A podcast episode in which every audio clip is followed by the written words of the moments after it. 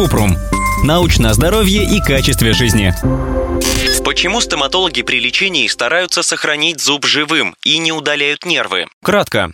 Так стоматологи пытаются остановить процесс разрушения. Врачи сохраняют важную составляющую зуба – пульпу. Это скопление сосудов и нервных окончаний, которые питают зубы полезными веществами и минерализируют дентин и эмаль. Еще благодаря пульпе зубы ощущают боль, температуру и давление, поэтому стоматологи стараются не удалять пульпу без необходимости. Иногда стоматологам приходится депульпировать зуб или удалять нерв. Это нужно, когда есть риск потерять зуб. Например, если есть глубокий кариес, который перешел на пульпу, или сколы зуба с большими кариозными полостями.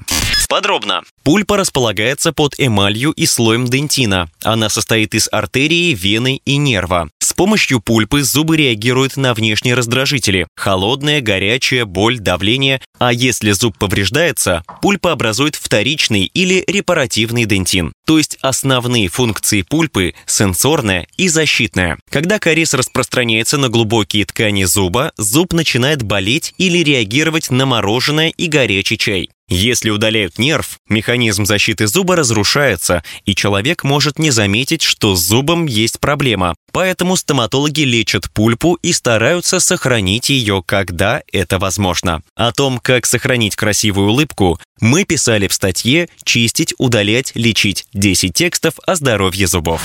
Ссылки на источники в описании подкаста. Подписывайтесь на подкаст Купрум, ставьте звездочки, оставляйте комментарии и заглядывайте на наш сайт kuprum.media. Еще больше проверенной медицины в нашем подкасте без шапки. Врачи и ученые, которым мы доверяем, отвечают на самые каверзные вопросы о здоровье. До встречи!